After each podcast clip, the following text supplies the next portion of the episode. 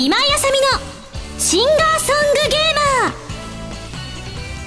皆さんこんにちは。今井あさみの SSG 今回で215回目を迎えましたということで動画の方でもお伝えしましたがようやく私の時間軸でもバースデーライブ2013ブルーステージオレンジステージと無事に終わることができました。ありがとうございます。おめでとうございます。ありがとうございます。ということでですねあの本当に無事乗り切ることができましてですねこちらも皆さんのですね応援のおかげだと本当に心から思っております。ありがとうございます。そしてですね今回本当にあの豪華に、えー、していただけたということでですねまずはバンドメンバーの人数が格段に増えましたね。もう来てくださった方はおおって思っていただけたんじゃないかなと思うんですがまずはベースのバンマスのミャーミャーでしょ？それから浜田 P でしょ？でてんちゃんカズーがギターをやってくれててげんちゃんドラムたまちゃんピアノとグランドピアノも今回弾いてくれてそしてサックスのファイヤーさん特にオレンジステージのファイヤーさんがね本当に楽しくって私も早く着替えて参加したいって思うぐらいねめちゃくちゃ楽しかったけど皆さんはいかがだったでしょうか？それからねマニピュレーターのキッシーとねあとダンサーさんはね4人中3人はいつものメンバーだったんですけども今回ちょっといろんな都合でですね。1人新メンバーが加わって、えー、交代したという形であきちゃんというね新キャラが入ってきましてまたねしっかり者のいい子なんだ。かおりちゃんたちの後輩さんに当たるということなんですけれどもね。あの学校時代の後輩さんであの美版の時とかも先輩後輩の感じがすごく出ててそれを垣間見るのが楽しくて4人の会話を盗み聞きしたりとかしてニヤニヤしたりとかしてましたけどね「先輩ここって振り付けどうするんですか?」って言って「こうだよ。えでももらった映像と違います。あごめん!」って動揺するかおりちゃんとかね。あ間違えてたみたいなね。かおりちゃん結構ねあの感性の方なので割とドジっ子だったりするんですよ。私とちょっと似た匂いを感じるんですけど。他にも今回バイオリンでね、えー、エミューちゃんという強キャラが入ってきたんですよ。であのフルートの屍ちゃんとブルーステージの方だけの出演だったんですけど屍ちゃんはね。屍ちゃんとエミューちゃんのキャラのまあ濃さがね特に際立ってましたね。あでも屍ちゃんはステージ上だと一見おしとやかな女の子に見えたかもしれませんがうすうす皆さんもねブルーステージの方をご覧になった方はあやっぱこの子変かなとかあとパンフレット見た方もあやっぱりこの子変だななんてね思われた方もいたと思います。ちなみにあのリミテッドラブのダンスは死ぬ気で覚えてましたね。こうゲネが終わった後に私も踊りたいです。教えてください。ミンゴさんあの動画撮っていいですか？みたいな感じで。本気だなみたいな。で最終的にはあのダンサーズにみんなに教えてもらったりとかしながら私これ一緒に踊ります！みたいな。ファイヤーさんもね加わってのダンサーがいっぱいいるぞ！みたいな。エミちゃんもねノリノリでしたけど。そしてねカルテットの3人はるちゃんティコちゃんおまっちゃんっていうね本当に愛おしくてねもうピッチピチでなんて可愛らしいんだろうなんて思いながらねニヤニヤニヤニヤしながら見てたのは私だけじゃないはずなんですけれども。はいというわけで大所帯になったプラス A バンドメンバーなんですけれども。はいまだまだねあの進化を遂げていきたいと思っておりますので今後とも見守っていただきたいななんて思っております。そんな私なんですけれどもブルーステージとオレンジステージ今回 2days 本当に初めてだったので正直結構周りのスタッフはじめ特に浜田さんやあゆみちゃんやらみんながですね割と心配してたんですよね。あさみさん大丈夫かしら？持つかしら？みたいなことをね言われていたしライブのあった週の、まあ、真ん中ぐらいにゲネと言われるものを1日ずつ取ってやったんですけどその時も私がちょっといっぱい歌おうとするともういろんなとこから人が飛んできて「あさみちゃんそれ以上歌っちゃダメ!」みたいな感じで言ってボイトレの先生とかはね落ち込んじゃいましたよ。なんか僕はあさみちゃんに気持ちよく歌わせてあげるのが仕事なのに僕が一番歌っちゃダメダメ歌っちゃダメダメって言ってるんだよね。はあ、なんか矛盾してて申し訳ないっていう気持ちになるんだよ。っておっしゃってて。ちょっと笑っちゃってすいませんとか思っちゃったんですけど。ね本当にそういうな形で例年の時にもなるべくセーブしながら無理しないようにと思ってやってたんですけれどもやっぱ本番が来るとポーンとねこう飛び抜けてしまう何かがあったみたいで特にブルーステージはすごく穏やかな曲がセットリストが多かったのでねあの座席の「座」というものが特に生かされてたと思うんですがいかがだったんでしょうか？オレンジステージの方はわりかし元気な曲が多かったんですがそれでもやっぱりなんかこう自分の中でうわもう終わっちゃうよなんて思った頃にはもっと歌いたいみたいな気持ちになってあのよく言ってるんですけどねライブ終わる頃にあともう5時間ぐらい行けますかみたいなことをよく言ってると思うんですけど今回スタートが早かったのもあって早く終わったのでえ？みたいな。その後いつも結構バタバタ帰ることが多いんですけど片付けてもうバンドのメンバーとも全員と写真撮れないまま一部のその場にいる人たちだけで撮ってっていうことが多かったりしたんですけど今回は本当にあのダンサーさんもカルテットのメンバーも全員合わせて写真撮ったりもできたし、まあ、ちょっと全部のスタッフってわけにいかなかったのでとても残念だったんですけどねそれこそずっと外でね録音してくれてたくまちゃんだったりこう調整してくれてた遠藤さんだったりね照明やってくれてたクッキーだったりね。あと今回自分のボーカルをね音の調整をしてくれた松田美さんだったりね。なんか本当もまだまだ上げてればキリがないです、えー、武漢兼演出の一部を担当してくださっていた岡本さんとかにも本当に本当に本当に本当にお世話になっちゃいましてですね。皆さんの心配をよそに元気すぎて終わった後楽屋でゴロゴロゴロゴロしてた時も超元気でね。ちなみにあの動画でも言いましたけれども皆さんに元気すぎて迷惑かけたんですよって言ったうちの一つがカルテットのみんなに挨拶に行ったんですよね。その時にみんなで「イエーイ!」とか言って写真撮ったんですけどその後に関係者の方とかにちょっとご挨拶をするということで2日目はそういう時間があったんですけど来てくださった皆様で時間のある方にちょっと残っていただいてご挨拶をちょっとさせていただいたんですけど、まあ、その時にあの呼ばれたもんで「あ行く行く!」みたいな感じで「へへー!」って言ったらですね 携帯をどこに置いたか全く覚えておりませんでですね帰り際になって「あれ？みおちゃんからもらったララバーのついた iPhone がないみたいな感じになって。え？あのなんかまっすぐ置けないあの携帯ですか？みたいなことをみんなに言われて。そうですそうです。リボルバーのやつがついてるんでまっすぐ置けないんであれです。って言って。もう大捜索大会が行われてスタッフさん片付けしてるのに今井さんの携帯なくなりました。どこどこ探してください。みたいなのがこうスタッフさんの G メンみたいな格好をしたスーツのお兄さんとかがこう今井さんの携帯がありません。みたいな。先ほど今井さんはどこどこの席に立ち寄った模様です。S1 の席に立ち寄ったとおっしゃっているのでそちらの方を調べてください。みたいなことを 横でずっとインカムで言ってるんですよ。なんかすいませんみたいな感じで。誰か探してって言ってバンドメンバーもチリチリになって探してくれたんだけれども本当にいつもエンジニアやってくれてるくまちゃんがあれじゃないかなカルテットの部屋とかに置いてないかなって言ったんですよね。その時もカルテットの方も片付けをしてしまって部屋の中がすっからかんだったので誰もいなかったのであのあるかもしれない。でも女の子の部屋に入るのはくまちゃん男の方なんで入るのちょっとあれなんでちょっとたまちゃん見てきてよ。あそこにあるかもよ。って言って言ったらたまちゃんが「あったどー!」って言って持ってきてくれたみたいな。で見つかったもんだからあのずっと取り仕切ってくださっている高田さんという方がパンフレットにも載ってますけど高田さんが指揮取って探してくださってたんで廊下で超でっかい声で「高田さん！ありました!」って叫んだんですよ響き渡るぐらい。そしたらクールにあのインカムのお兄さんが「あ伝えます」って言ってインカムで伝えてくれたっていうね。ご迷惑ばっかりかけてすみません。でもそれぐらい楽しくってあっという間の1日3時間前後の時間を2日間も過ごさせてもらいました。本当にあの多少ねあの皆様にはですねちょっとご迷惑をかけるところもあってあの物販がねなかなかうまくいかなかったりとかもあったんですけれどもあのこれからも、えー、プラス A は改善していろんなものを改善して皆さんがもっと、えー、楽しんでいただけるライブをですねこう全てにおいて作っていきたいと思っておりますので今後ともですね遊びに来ていただければと思います。ねあの来れなかった方はですねぜひ、えー、お友達やなんかにどんなだったかとかね感想を聞いてもらえるのも楽しいのかななんて思うのでどうぞよろしくお願いいたします。はいというわけで今日はですね、えー、予告でも申し上げました通り今だから語れるバースデーライブというコーナーと皆さんからいただいたミンゴスだよお便りコーナーこの2本立てでお届けしていきたいと思いますのでお楽しみに。それではその前に CM です。今井あさみ11枚目のシングル「星屑のリング」が6月の26日にリリース決定です。星屑のリングは OVA「コープスパーティー Tortured Souls 暴虐された魂の儒教」のオープニングテーマとなっています。カップリングには「天台ズ・ザ・ナイト」「路地裏のプラネタリウム」の2曲を収録です。皆さんお楽しみに。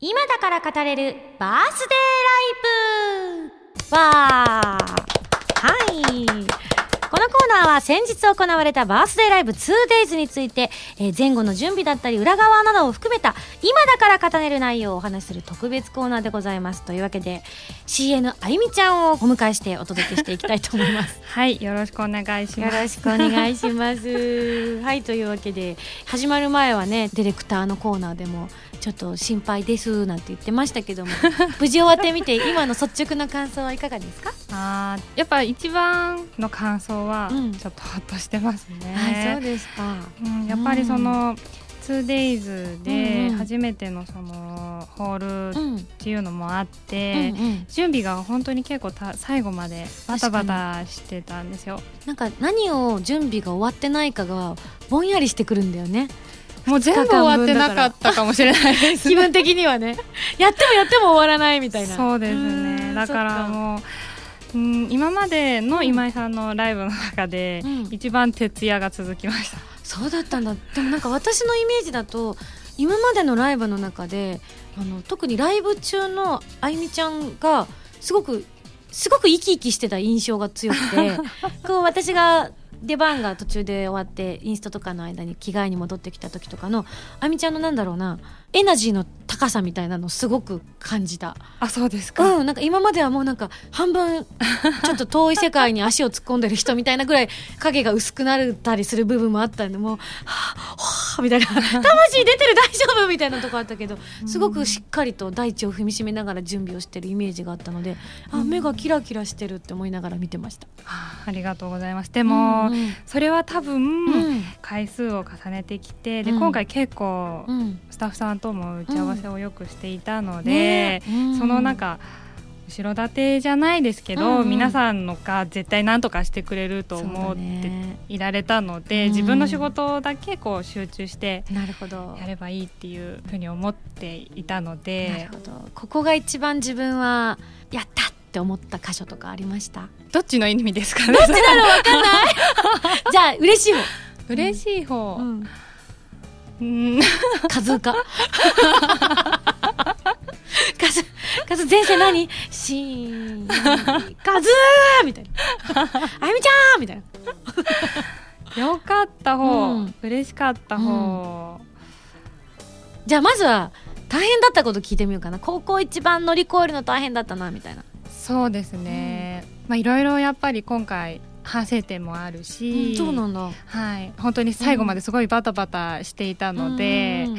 もっとこうできたらよかったのになとか、うん。そういう部分はすごく私の中では多いんですけど向上心ですよ。素晴らしい。見習う。はい。私終わったらなんか「終わった えー！乗り切った!」みたいな。そうですね。まあでも一番、まあ、やっちゃったなと思ったのは、2日目に、うん。えー、とグッズのセンスを、あの本番にそうそうそう。あさみさんが使うって使いたかったの。参加のが祈りで私も私もセンス振りないって1日目が終わった後にダダこねてはい。それでじゃあ2日目はいいよ。あの物販のやつ1個あさみちゃんの自分のだけどいい？って言われて「いいです。自分の分投げますわ」っつって。投げると言ってなかったんだけどその時は。気も気持ちが高ぶって投げちゃっただけなんですけど、はいそのグッズが、をちょっとこう置いといてねって言われたんですけど、うん。ポケットに入れてたんですよね。ね。それでいろんな場所の様子を見ながら回ってたところ、うん。気づいたらポケットに入ってないんですよ、あれなんでね、だろう？あれかな？叩いたら出てくんじゃない？パンパンっつって。パンパンみたいな。どっから出てきたの？どこをこう体中こうまさぐってもどこにも探るな。ないないない！みたいな 全然知らなかった。そうだったんだ。そうなんです。それでもうすごいもうずっと本番前本当にギリギリぐらい、皆さんがうん。こう準備してるぐらい、うんうん。出演者の皆さんがこう準備して着るぐらいに替えてなんだりとか、うん。私とスタッフさんでこう、うん。駆けずり回るって。センスがないセンスがないって。そうそうしかへもーあのサンプルって言われるものがあるじゃないですか、うん。うん。それが今回センスのやつが1個しかなくてそれがそれがさ今回私が投げちゃったやつだったそうですそうですんだあらじゃああれだね。あの僕がもらったやつは見分けがつかないんですけどってメールに頂いただいてたんですけど、はい。唯一のサンプルなんだ。あそうですね。どっかにサンプルって書いてあるのかな？サンプルとは書いてないかもしれないまたわからないわ。僕がもらったという証拠はあまりないのですが僕の記憶にって書いてありましたい いやでもそれがなくなっちゃった時はもうやっちまったってすっごい思いましたね。でも全然私が何事もなかったかのようにここに扇子が置いてあるって言ってたあったーみたいな感じで 振ってみるって言ったら初めて振ってリハでも振ってなかったからあの振り方分かんなくて振るために裏が出てどうしようかと思ったっていうね。気づいてた？SSG スタッフも気づいてたって。こうパッて格好つけて振るたんびに絵面的に真っ白い方が出るって「しまった逆や。あ逆や!」って言いながらね。なんかファイヤーさんもそうだった気がする。本当？ファイヤーさん気にしなさそうです、ね、気にしてなかったです、ね、なるほどちょっと面白かった。あそうだったんだ。まあでもなんだ？あゆみちゃんも私の携帯と変わんないじゃん。そうですね。一日に2回やっちゃった。もうスタッフの人たちこいつら落とし物ばっかりだなって絶対思われたよね私たち。思われてるかもしれないですね。まああゆみちゃんのそんな可愛らしいところは あれですけどじゃあ最後に一番のいい思い出も聞きたいと思うのでちょっと考えておいていただきたいと思いますが、はい、えー、次にはですね実はあの、今日浜田さんがちょっと別のお仕事でこの現場に来られていらっしゃらないということで、はい、浜田さんにもいろいろ伺いたかったんですがなんと Q&A 方式で10個の質問をさせていただきました、はい、こう1日目も2日目も見に来てくれていた SSG スタッフたちがですね、えー、こんなこと聞いてみたいという記者魂をぶつけてくださいましてですねそれに浜田さんがばっちり答えてくださってますので、はい、質問をあゆみちゃんが読み上げる形で浜田さんを、えー、の回答を私が読むという形で皆さんにご紹介したいと思いますのでまずは第一の質問からよろしくお願いします。はい。まず一つ目。ブルーオレンジ以外にステージ名の候補はあったのか？またブルーオレンジに決まった決め手は？ということです。なるほど。確かに私もあの実はブルーとオレンジに決まったのをその現場にはいなかったので知らなかったのでえー、なんでブルーとオレンジになったのと思ってたのでちょっと聞きたかったですね、はい、これは、えー、ブルーとレッドの2色とかあとデイとナイトとか、うん、イエスタデートゥモローとか、えー、いうふうに候補がありましたただブルーとオレンジになった決め手は今井さんの過去の曲のリストを眺めてどれが一番しっくりくるかで考えました。結果ブルーとオレンジに分けるのがぴったりなのではないかなと思いました。という回答でしたね、はい、確かにあれだよね。イエスタデイとトゥモローだと今日ないじゃんみたいな。ちょちょちょちょちょちょみたいな。そうなってたら私相当驚きましたねきっと。じゃあ次行きましょう。じゃあ2つ目です、はい今回プラス A のロゴマークが変わった理由は、うん、また今回のロゴはどんな意味があるのか、うんうん、そうですね。今回から本当にあの一新されていて私もおおと思ったんですけど、はい、変わるとは聞いてたんですけどね、うん、じゃあ浜田さんの回答を紹介しますライブを繰り返し規模も大きくなっていき今井さんがもっともっと進化していくようにプラス A も進化していくことを表したかったんです。今回のロゴの意味は和を表しています。輪っかの輪ですね。人と人プラス A メンバーみんなの輪が表現されているんですよ。というはい。濃いプロデューサーっぽい結構いろんな案がデザイナーさんからは来ていて大体6から7ぐらいあったと思うんですけど、うんうん、今回のやつが採用されましたね、うん、なるほど。これからしばらくねあのままなのかまた変わるのかわかんないですけど、ねはい、愛着持っていただけたら嬉しいですね、はい、よろしくお願いします。じゃあ3つ目です、はい、照明の演出映像の演出でこだわった部分は？なるほど。今回すごかったもんね、はい、正直歌ってる時はさっぱりわからないんだけど あのリハの時にうちのマネージャーさんに、うん、あの取っといてもらったんですよ客席から、はい、よくやるんですけどその時に見て度肝を抜かれましたね私も。それを浜田さんの回答を紹介しますね。もともと今回の演出は映像ありきで考えていて舞台上にブルーステージでは海星空をオレンジステージでは果物朝日をテーマにあまりダイレクトな表現になりすぎないようにしてさらにそこからさまざまなバリエーションを表現したいと舞台監督兼演出補佐の岡本さんに伝えたところムービングプロジェクターを使うのはどうかというアイデアをいただきました結果曲映像照明の順番に考えていって聴覚的視覚的にトータルでブルーオレンジの各ステージを全く違うイメージで表現できたのではないかと自負しておりますと。確かにその通りでしたね、はい、ありがたや岡本さんがねこんなのどうですか？って言ってくださったんですね、ね、びっくりしました。私も後ろに海があって うわー！みたいな。ねすごい綺麗でしたね。じゃあ4つ目です、はい、ホールでのライブということで、一番意識したことは、ということです。プロデューサー視点ではどうだったんでしょうか、えー今井さんから空間を大事にしたいというリクエストがあったのもあってホール全体を使った演出効果を意識しました。これはいつも気をつけていることでもあるのですが例えば曲と曲の間とかでもできるだけ余計な間を作らないように意識しています。ということなので結果あの途中の BGM のシーンが挟まったりとかして、はい。個人的には大満足でしたね。じゃあ5つ目です、セットリストで一番こだわった部分はですね。なるほど、えーそれぞれのステージでいかに差をつけるかということで2日間続けてきてくれる人も1日しか来れなかった人もどちらも満足できるそんな作りにしたかったんです。ピアノプラスカルテットは絶対にやりたかったので、えーしかも、えージェリーフィッシュとクレッシェンドで実現できてよかったですと、はい。これあゆみちゃんも強く強く元から言ってたもんねそうですね、もう今まで上がってきたことの打ち合わせには全て私も参加してはいるんですけど、うん。これが多分一番早かったんじゃないかなあやろうって決まったのが、そうですね、そのカルテットを何とかして入れたいっうんていうところから動き出したような気がします、そうだね。結果、はい。あのいわゆるこう私なんて言うのかわからないんだけどまあ現現チームのリーダーがエミューちゃんになって、エミューちゃんを中心に、はい。あのエミちゃんも初めて会う人もいたみたいなんだけど、あのメンバーを集めてくださっていやーあのリーダーっぽくないところがまたリーダーっぽかったですね。でもなんかあれはまたリーダーの新しいなんか姿って感じしますよね、ま周りのみんなが支えるパターン。いや演奏はしっかりしてますよエミちゃんだってもちろん。だけどね抜けてますからね。いやいやいやいや。にやり。それは私うんって言えないですよ。でもちょっとエミーちゃんと自分似てるかもって思う時あってふっとねわ冷静になる時あるんですよ。あれ？私エミーちゃんと似てるって自分が思うってことは周りの人からこういう風に見ら考えるのやめよう。次行こう。ごめんね、はいエミーちゃん大好きだよ。本当大好きだからね。次これ行こうはい。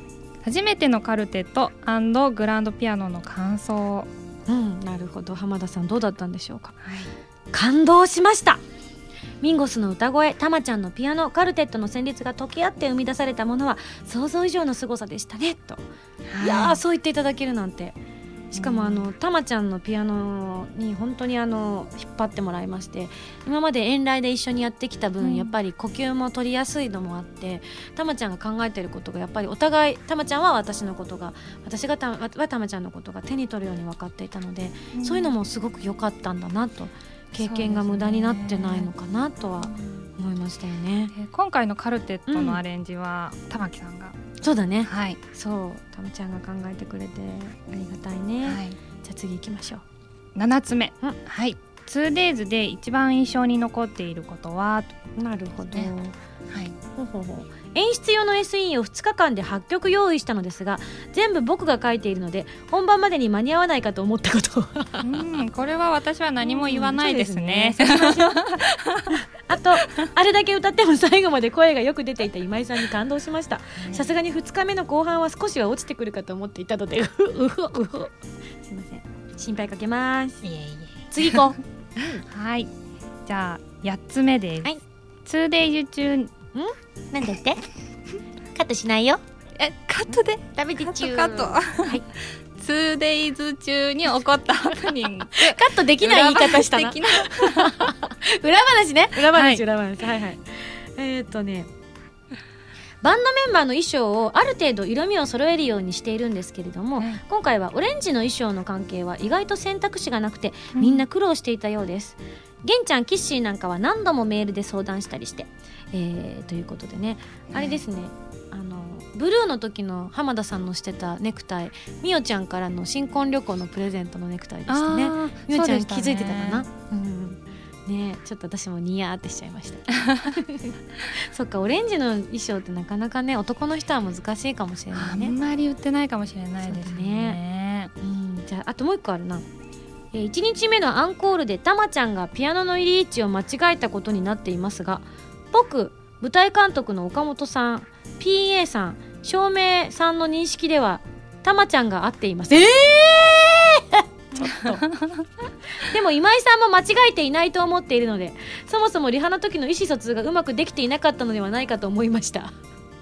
まああそこでたまちゃんがピアノ弾くことになったのって最後のゲネプロからですしね。えへえへっていう。そうだったみたい。なんかねみんなタイミング違ったみたいであと PV 集が発売されますっていう情報が 結構本番始まってから飛び込んできたんですよね。あのこれ紹介しましょうってなったからあのタイミングで言ってくださいって言われて分かりましたって言ってたんですけどまずその時点ですでになんか齟齬があったみたいでここじゃないみたいな。でもでも言わせ言ったみたいな。じゃあ大丈夫だと思って。で私は玄から紹介したらタマちゃんが弾くもんだと思ってたからそれまではウフォウフォなんか明るいノリで紹介しようと思ってて。ででも曲がしっとりしてるからそこからちょっと感動的なトークに持っていこうかなって 目論んでたんですよ、はい、そのビジョン通りだったらたまちゃん始めちゃったから え、しっとりしたままあのまあはるちゃんとティコはともかくとして「お待つ」って紹介しづらいよって。そしたらねあのこうちゃんとね可愛い名前の方で紹介しないとって思ったの。でも「お松」って言いたかったの私も。そう、ね、お松は「お松」って言いたかったからなんか「あここじゃねえよ」ってつい言っちゃったんです。たまちゃん。でも結果的にたまちゃん可愛かったからよくね？そうですね。ね、うん、美味しかった。そうだよね。そう思う私。怒られるから。キャー！たまちゃんにも言われましたけどみんなにも言われて「たまちゃん間違ってました?」みたいな。分かんない分かんない。ちょっとこう分が悪いので次行こう。はい。じゃあ次。はい「デイバイデイのサンバアレンジはなんでサンバになったの?」なるほど。これね、えー、浜田さんの回答です。思いつきです。いや電話で今井さんと話をしていたら今井さんが「サンバとかオレンジっぽいっすよね」って言ったから。軽っまあでもオレンジなイメージですね。でしょでしょ。そうなんですよね。なんかこうデイバイデイじゃない曲だったイメージちょっと私もぼんやりしてるんですけど、はい、セットリスト頂いてなんかちょっと打ち合わせしてる時になんか違う曲がなんか入ってた気がしてこうノリノリな曲とかもあってもいいですよねみたいな話をした時に、うん、こうどうしでもメドレーにも結構使ってしまっている部分もあったので、はい、どうしましょうってなった時にデイバイデイだったら明るいからデイバイデイにしようかみたいな話になった結果せっかくだからね楽しくいっちゃう？サンバみたいな感じの 2人でなんか「イエーイじゃあパチ!」って電話来た気がします。ありましたみたいな。そんな時に、なんかファイヤーさんにね、うん。ホイッスルを吹いてもらうっていう話も出たんですよね。ちなみに裏話ですけど、はい、あの本番はちゃんとやりましたけど、はい、本番以外のリハーサルはほぼほぼすべて毎回あの笛の後の私の one two one two three four の掛け声を私が忘れるんですよね。永遠延々ファイヤーさんが笛吹いてるっていうのが何度もありましたね。ずっとだよね。そうです多分一回もあの全部失念してて。だからもう自分の台本にめっちゃ書きましたもん。笛 !1234 って。増え来たら1234、え来たら1234、え来たら1234。じゃないとずっと本屋さんが、ピープルプルプルプルプルプルプルプルプルプルプルプルプルプルプルプルプルプルプルいつまで俺は吹くんだみたいな。はあみたいな。すいません、忘れてました。すいません。でもすごい良かったですね、ね楽しかった、はい。うん、その後のくるくる回りもねあれ映像で自分でも早く見たいわ。どれぐらい回ってたのか計算したい。数えたい。結構くるくる回って。たまちゃんがねあの私つながれてるから下に行けないっていう表情が面白かったです。最後の質問いきましょうか。はい。2days やってみて得られたものと課題などあれば。確かに大事ですようんね大事です。はい、えー初のコンサートホール初の 2days だったわけですが舞台セットや演出に凝ると リハの時間が短くなるので本番前日までにいかに固めておけるかだなと思いました。本当の反省じゃないか！あゆみちゃんが今渋い顔してますよ。あの映像じゃなくてよかったレベルの顔してますよ。えー気持ち的には初のコンサートホール 2days を成功させることができたということで自分もプロデューサーとしての、えー一つ上のステップに進めた気がしていますというふうに前向きなご意見もいただきましたね。そうですね。まあでも反省するとこはきっちり反省して次回に生かしたいですね。はい。はい。というわけで最後にあゆみちゃんから今回の ライブで一番嬉しかったことを教えていただきたいと思いますそうですね。今回一番良かったこと嬉しかったことは何よりも終わった時に、うん。皆さんがうん。いつもですけど、うん最高の笑顔でうん終われたことが良かったんじゃないかなと。うんなるほど。はい、そしなてるほど。うんうん。あさみさんがうん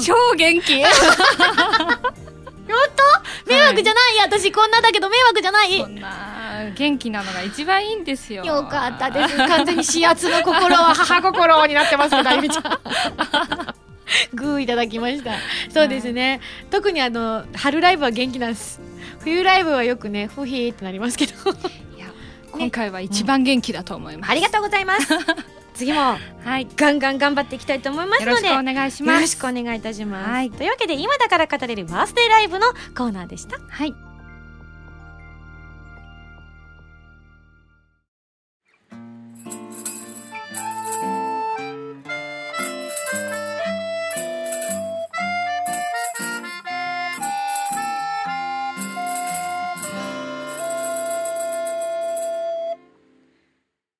スだよ。お便りコーナー。はいというわけで、えー動画でも申し上げました通り本当に多くの方からメールいただきました。ありがとうございます。なるべく読んでいきたいので紹介しますね。やけなさんです。ありがとう。2days ライブお疲れ様でした、えー昨年のアスタラビスタのイベントかっこ仙台で座ってできるところがいいねなんてことをおっしゃっていたのを思い出しましてあ1年前に言っていたことが実現したなぁと思いふけってしまいましたよ。その時は確かうんパシフィコ横浜と言っていた気もします。すいませんでした。すいませんでした。日本青年会だってすごいとこですからね。しかも私後から知ったんですけど来年なくなっちゃうんですってね。全然あの由緒あるホールだったのでなくなるなんていうこと想像もしてなかったんですけど私本当にあのライブが終わった後に知りましてあなんかもっとあっただろうになんて思ったりもしたんですけど。そうだったんですね。でも確かにあの頃から言ってましたね。アスタラビスタのイベントの時でも。あの仙台でのイベントが階段式になってて。とてもあのお客さんの方が私より上にいるっていう状況でそういうのも面白いねなんて言っていたのでそういった意味もあったのかもしれないです。はい。まあでもあやふやな記憶でだったのはあるんですけれどもねとやけなさんもおっしゃってますが道半ばなのを思い出しました。これからはまたパシフィコ。バカバカ。大きな声で言っちゃいけない。それ以上。ありがとうね。黙ってるよ。シッシまあそのまあねそういうのがあったとしたらそのためにも今度出る新しく出る星屑のリングとミュージックビデオを知り合いに進めていきたいと思います。といただきました、えーライブでもね告知させていただきましたけれども。そうなんです。星屑のリングは6月の26日に発売されますがなんと8月の28日に、えーストロベリーからプレシャスサウンズまでのミュージッククリップ集とでも申しましょうか。ミュージックビデオ集が発売されることになりましてですね私もびっくりしました。知らなかったもんであの本番の直前にこれを告知してくださいって渡されて。そうなんだ。結構あの取って出しの情報だったということなので皆さんもびっくりされた方も多かったんじゃないかなと思うんですけれどもはい8月ですね。もうちょっと先ですけれども覚えていただけると嬉しいなと思います。はあニヤニヤの日ですね。はあニヤニヤはい。ビジさんです。どうも。初めてお便りさせていただきます。今井あさみバースデーライブ2013お疲れ様でした。自分は2日ともに参加させていただきました。ありがとうございます。残念ながら席はどちらも2階席でミンゴスとの距離はちょっと遠かったのですけれども1階の客席も含めてステージ全体を広く見渡せたのは良かったと思います。特に Dear Darling のミンゴスがとても可愛かったんですがそれ以上にファイヤーさんのパフォーマンスが凄まじすぎて目線が持っていかれました。いい嬉しい。ミンゴス以外のプラス A メンバーも楽しめるミンゴスのライブぜひまたの機会に参加したいと思います。俺たちプラス。A これあの発起人はファイヤーさんらしくてもうあんまりちょっと文句言えなくなっちゃったんですけどミヤミヤが言い出したんだと思ってたらファイヤーさんがみんなでなんかポーズ決めようぜって言ってまああの節を考えたのはミヤミヤが多分俺たち TIM からちょっと フューチャーして多分だと思ってはいるんですけどね。他にもなんかさっきちょっとメールであのたくさん来てる中でちらっと見たんですけどあの某ゲームの中で「俺たち海賊だ」の節に似てますねって方もいらっしゃったんであの某 S っていう多分ソフトだと思うのですがちょっと今手元のにメールがないのであれなんですけれどもはい。そう思うとよくある節なのかもしれないですよね。ちょっと怒られたら変えましょう。恥ずかしいし。ねそうだったんですね。2階席だとなんかあの1階席とまたねこう雰囲気も違ったと思うので、ね、今度また1階席のねあの席が取れる日があると嬉しいなとも思いますしまた座があるかどうかも分かんないんですけどね。はいありがとうございます。続きましてカンケンさんから頂きました。ありがとう。2days のバースデーライブお疲れ様でした。お誕生日おめでとうございます。ありがとう、えー、僕は2日目が2階席の一番後ろの一番端だったのであーこれはミンゴス見えないのかなと会場に入る前は思っていたんですがいざ会場に入るとはっきりとステージが見えライブが始まるとあさみさんの歌ってる時の動きが分かりやすくとてもいい席でしたよ。あーそう言ってもらえるとちょっとほっとしますね。よかった。え今回はライブ中興奮しすぎて鼻血を出してしまい一時鼻血を止めに戦線離脱というアクシデントもありましたが私これ知ってるかもあの多分歌ってる間だったかトークしてる間だったかちょっと分からなかったんですけど2階席の私から見て右手側だったかのドアがすごいなんだろうすごい速さで人がタタタタタって歩いてってドアをさっと開けて出ていく姿が見えたんですよ。それがなんかまるで忍者がこう人目を避けてさささっとこう出ていくかのような印象が脳にバンって焼き付いてきてそれがすごくちょっと面白くて 何かあったのかなと思ったんですよね。緊急な用事でもあったのかななんては思ったんですけどもひょっとしたらこれ関係者の話の可能性ありますよね。その私が見たものっていうものが。確かに不自然だったんですよ。ちょっとも一番後ろなのに2階の一番後ろだから後ろに誰かいるわけじゃないから気にする必要ないのにちょっと前のめりでこうかがんだ状態でタタタタタタッと出てってスッとドアを出てったのが不思議な感じがして。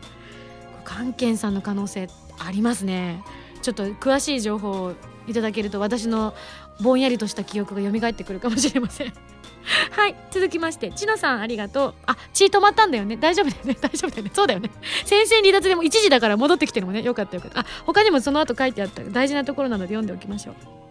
まあでもアクシデントありましたがそれを吹っ飛ばすほどのいいライブで特に照明での表現がパワーアップしていていつもよりも引き込まれましたよといただきました。そうなんです。本当にあの武漢さんの岡本さんのチームをはじめとして照明のクッキーさんがですね寝ずに頑張ってくださったんですよ。もうライブの1週間前ぐらいからは岡本さんと浜田さんとクッキーさんの3人はどの時間でもメールみたいなものが通じるって言ってました。チャットみたいなやつ。ちょっと私も詳しいことは分からないのでどういうことか分かんなかったんですけど。3時だろうが4時だろうが5時だろうが6時だろうが7時だろうがあの誰誰かしら反応が返ってくるって言っているぐらいもう緻密に計算し尽くしてくださったということだったのでね。本当にありがたいですね。ありがとうございます。はい睡眠時間削ってね。ようやくゆっくり眠れる季節がやってきましたよクッキー。どうなんでしょう。この後もお仕事たくさん忙しいとは思うんですけれども今後ともよろしくお願いします。続きまして。千野さんです。ありがとう。え私は両日参加させていただきました、えー、ブルーステージとオレンジステージ両日全く違うライブとなっていていつもの2倍楽しめましたよ。初めてのザライブということなのでライブなのだけどコンサートに来たようなミュージックサロンに来たような舞台を見ているような本当に今までにないいろいろな楽しみ方ができました。感動で思わず涙が溢れたり楽しくて笑顔になったりあさみさんの歌声にはいつも心が揺れ動かされます。ありがとうございます。とても個人的な話ですが、えー、2日目の時に前世の話話をあさみさんがしていましたよね。その時にあさみさんが「巫女さんみたいだと言われた」とおっしゃっておられましたが私は修道女だと言われたことがあります勝手にシンパシーを感じてしまいました。なるほど。えー、そして終演後に自然と始まった一緒の大合唱。これはあさみさんたちにも聞こえていたのでしょうか？もちろん。愛に満ちたあの空間は本当に感動でしたよといただいております。ちなみに SSG 会員番号1419のちのさんからでございました。そうなんですよね。私もツイッターでだいぶ前に書いたんですけどなんか特にブルーステージの方がなんかライブっていうよりかはコンサートなのかななんていうふうに思ってたんですがやっぱそう感じてくださった方が多かったみたいで、ね、オレンジの方は少しあの元気がある曲が多かったんですけれどもねいや2日間、ま、ほぼほぼ、まあ歌、同じ曲もあったんですけどねちょっと盛りだくさんにしてしまって浜田さんは軽い後悔の念をしていたのではないかと不安でいっぱいですが怖かったので聞けませんでした。はい。ハンドルネームゴーさんです。ありがとう。ミンゴスこんばんは。こんばんは。先日のバースデーライブ2013のブルーステージの方に参加しましたよ。ブルーがテーマなのでまったりゆったりとミンゴスの歌声に酔いしれる感じのライブになるのかなと想像していたのですがその通りのライブでしたね。中でも自分はピアノと弦楽四重奏でのクレッシェンドアカペラから始まった花の咲く場所そしてアスタラビスタのアレンジの3曲が印象的でした。まったりしすぎて思わずうとうととしてしまう。ちょっとそれもまずいよ。起きて起きて。えー、そして来月発売の星屑のリングもかっこよかったです。早く CD が欲しいところですよ。アロハピ以来のライミンゴスのライブでしたが、えー、ミンゴスがさらに進化していて驚きました。これから先もどんなステージを見せてくれるのでしょうか？とても楽しみですと。そうですね。あの弦楽四重奏とピアノの方は本当に緊張していたんですがあの最初にジェリーフィッシュ歌ってその後クレッシェンド歌ってちょっとホッとするんですよね。あ山を乗り切ったっていう気持ちがあって。でその後すごい拍手をいただいたのでなんか私もどうしていいかわからないぐらい拍手があったのでこの後どこで入ったらいいのだろうかって初日は特に思ったんですよね。もう鳴りやまないから。でスーッと手を上げて手をパッとかざした瞬間に拍手が信じられないぐらいシーン!ってなったんですよね。あの時の気持ちよさは多分私しか感じることはできないと思うんですよね。本当にみんなが私の一挙手一投足をもう本当つぶさに見逃さずに見てくださってるんだなっていうのを本当に感じた瞬間でもありましたね。本当にありがとうございます。気持ちよくアカペラ歌えました。ね特にあのブルーとオレンジでは花の咲く場所とかアスタラビスタ実は少しアレンジが違うんですよね。ちょっとあ花の咲く場所はそんなに変わらないんですけど演奏自体は変わらないんですが私のパッションがちょっと違っててブルーの方が少し穏やかで、うん、オレンジの方がアカペラの部分すごくこうエネルギッシュな感じで実は歌っててアスタラビスタに至っては演奏すら違うんですよ。あのブルーの方が穏やかな雰囲気。でオレンジの方が少し激しい感じであの弾いていただいているのでそれだけでもやっぱり気持ちの乗り方っていうのも随分と違ったんじゃないかななんて思ったりもしました。おかげでねあのブルーステージの方のアスタラビスタがアスタラビスタなのにすごく静かだからあの一部のお客さんが立ったらいいのかな？座ったらいいのかな立ったらいいのかな？っていうのをちょっと目の端に見えてすっごい似たってしちゃいましただよねみたいなでも好きにしていいよとか思いながら。そうやって完成していくものなのかなとも思ったりもしましたからね。はい、えー、続きましておパンダ様会員ナンバー1146さんからいただきました。ありがとう。25日ブルーステージということで座りながらじっくり聴く曲が多かったのですが特にグッときたのはジェリーフィッシュなんです。言葉にはうまくできなくて説明不足ですがなんと泣いてしまいました。ぐっと心を持っていかれました。そして星屑のリングのカップリングであり初披露だった路地裏のプラネタリウム。大人な青春とおっしゃっていたと思いますがまさにそんな感じで聴いていて心地よくとても大好きになりました。CD を買ったら聴き込みたいと思います。ということで今回ねカズーが作ってくださった作曲編曲をカズーが担当してくださったんですけれども1日目は割とさらっとお届けしたんですがあのちょうどカズーの曲を歌う前に MC が両方とも入ってたんですがちょうどあの割と準備がカズーがあの時大変だったんですよ。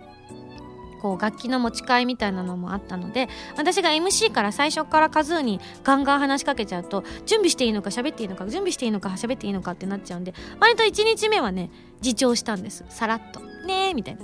ねカズーぐらいにしといたんですけど2日目は割とトークも調子に乗っていたものもありましてですね。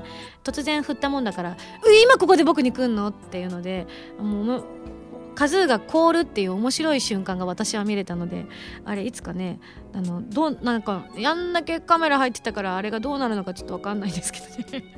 あの挙動ってるカズーがね見てアップで見てみたいなとは思いましたね。ちなみに何を言ったのかっていうのはねあの前世の話をしていたのでカズーは前世はもしあったら何だと思うって言ったら楽器のカズーだと思いますって言ってたんですけどすごいちっちゃい声でね大きい声で言ってよ。っていつも大きい声なのに。なんだそれステージだとちっちゃいな女の子のが元気じゃないかなんて言いながらね。したらカズーが「あれ？でもあさみさん楽器の数があるから知っててカズーって僕に名前を付けたんじゃてんてんって。いました」みたいなね。そんな投稿してました。ねカズーも無茶ぶりの後にもかっこよく演奏してくださってありがとうございます。本当にいい曲なのでぜひこちらも皆さん聴いていただきたいと思います。ハンドルネームはやぶささんです。どうも、えー、早速ですが日本青年館で行われたバースデーライブお疲れ様でした。中でもブルーステージでのかかしが特に印象深かったです。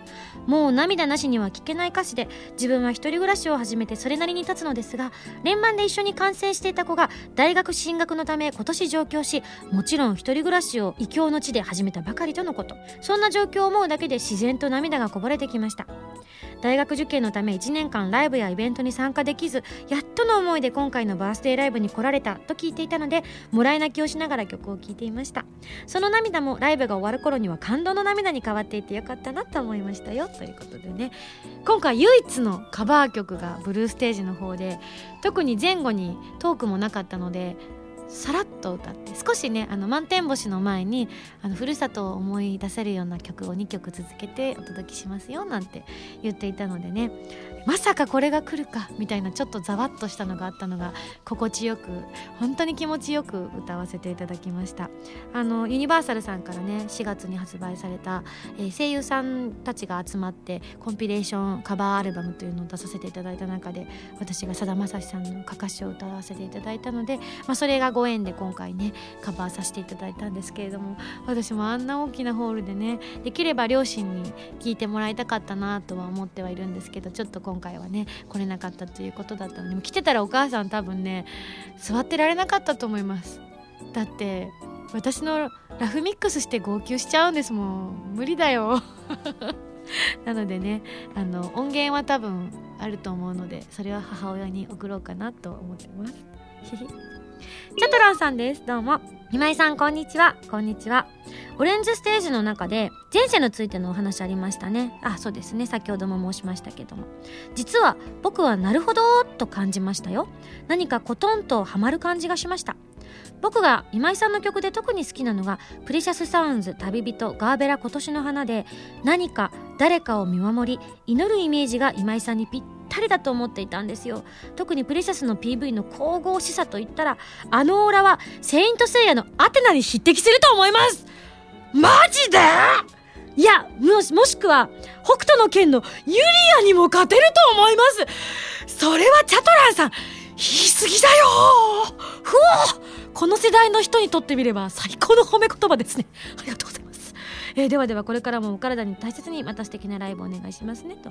まあでもプリシャス旅人ガーベラのうちの2曲がね森優子さんの作詞というのもあるのでやっぱり森先生は私に対してそういう思いを抱いてくださってるのかなってのは改めて感じちゃいますね。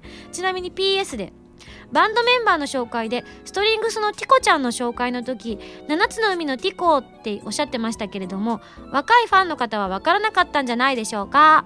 僕はモロストライクゾーンです。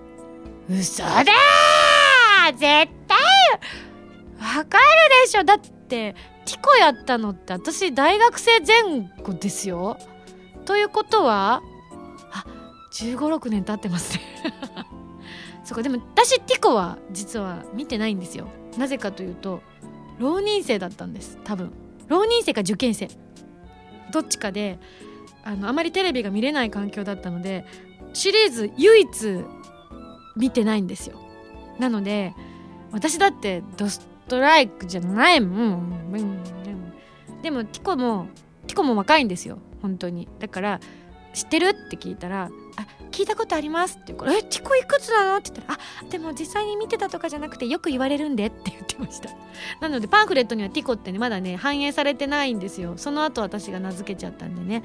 はい本当にあのこちゃんもはるちゃんもおまっちゃんも本当にキュートなのでね。またまた会いたいな。また一緒にやりたいな。なかなかこういうグランドピアノがね持ってこれるとか弦があれだけ入れられるっていうのは本当にめったにできることじゃないんで今回特別な意識が強いのでねまた会える日を夢見て私も頑張りますのでその時にはみんな来てくれたら嬉しいなと思ってます。はいというわけでたくさん読んできましたね今回。ね本当に。たくさん読むって言って1通とか2通のこともありましたからね過去ね。そういう意味ではとても紹介できたのではないかと思う。まだね紹介したいメールたくさんあるんですよ。ポポンテさんだったり小持河内さんえっ、ー、とこちら会員証番号3243ですね。とかね葉っぱさんだったりとかもう他にもたくさんたくさんいただいてるんですよね。紹介しきれないのが本当に悔しい。ロージーさんせんちゃん MK2 さんマーク2だなこりゃ、えー、はたぴーさんだったりね。えっ、ー、とねランタンさんだったりね。もう本当にたくさんたくさんいただいてます。本当にありがとうございます。全部目を通させていただきました。それでは最後のこちらのメール紹介したいと思います。夜更かしの犬さんよりいただきました。ありがとう。いつも楽しく聞かせてもらっています。今回初投稿させていただきます。えー、バースデーライブお疲れ様でした。そして改めてお誕生日おめでとうございます。自分は1日目のブルーステージに参加させていただきました。今回はコンサート風ということでミンゴスの心に響く美しい歌声をじっくりと聴くことができて本当に幸せでした。特に満天星ではミンゴスの温かい歌声に涙が止まりませんでした。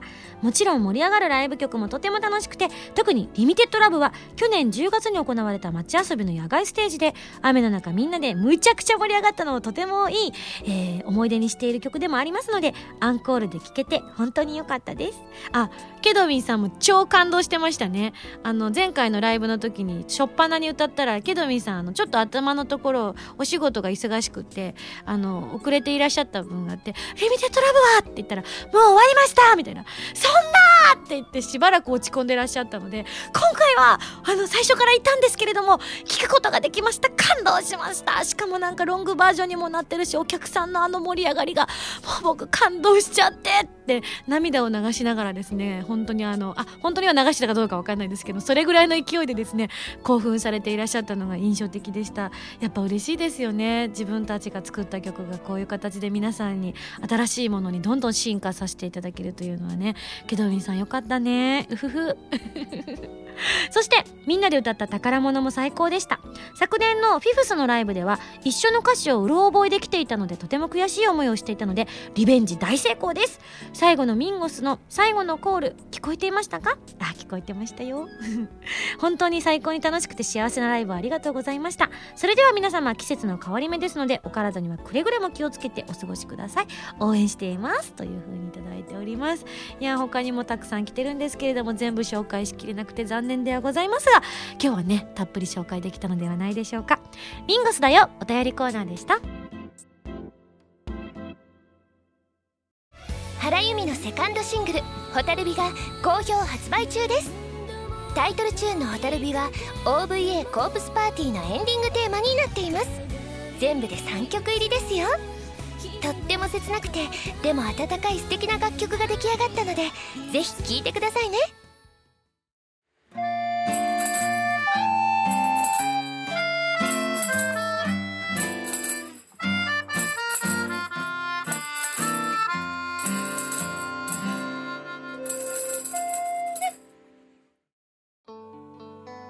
はいというわけであっという間の SSG だったんですけれども本当ライブ直後とは思えないぐらい喋っておりますし、えー、ここで収録する前にも散々スタッフたちといろんなおしゃべりをして思い出を語り合いましたけれどもまだまだ元気です。この後も3時間ぐらい喋りますよ。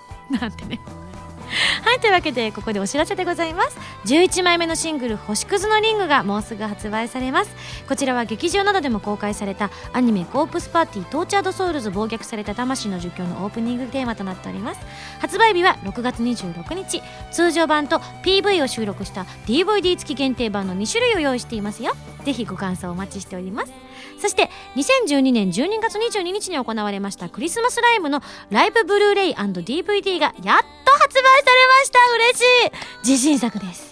はい。というわけで私や原由美ちゃんプラス A メンバーのオーディオコメンタリーも収録されておりますのでぜひ聴いてみていただきたいと思います。そして私の初のミュージックビデオ集が発売されることがライブ中に発表されました。イエイイエイ。収録されるのはストロベリーから Precious Sounds までの全8曲発売日は8月28日。ご予約の方よろしくお願いいたします。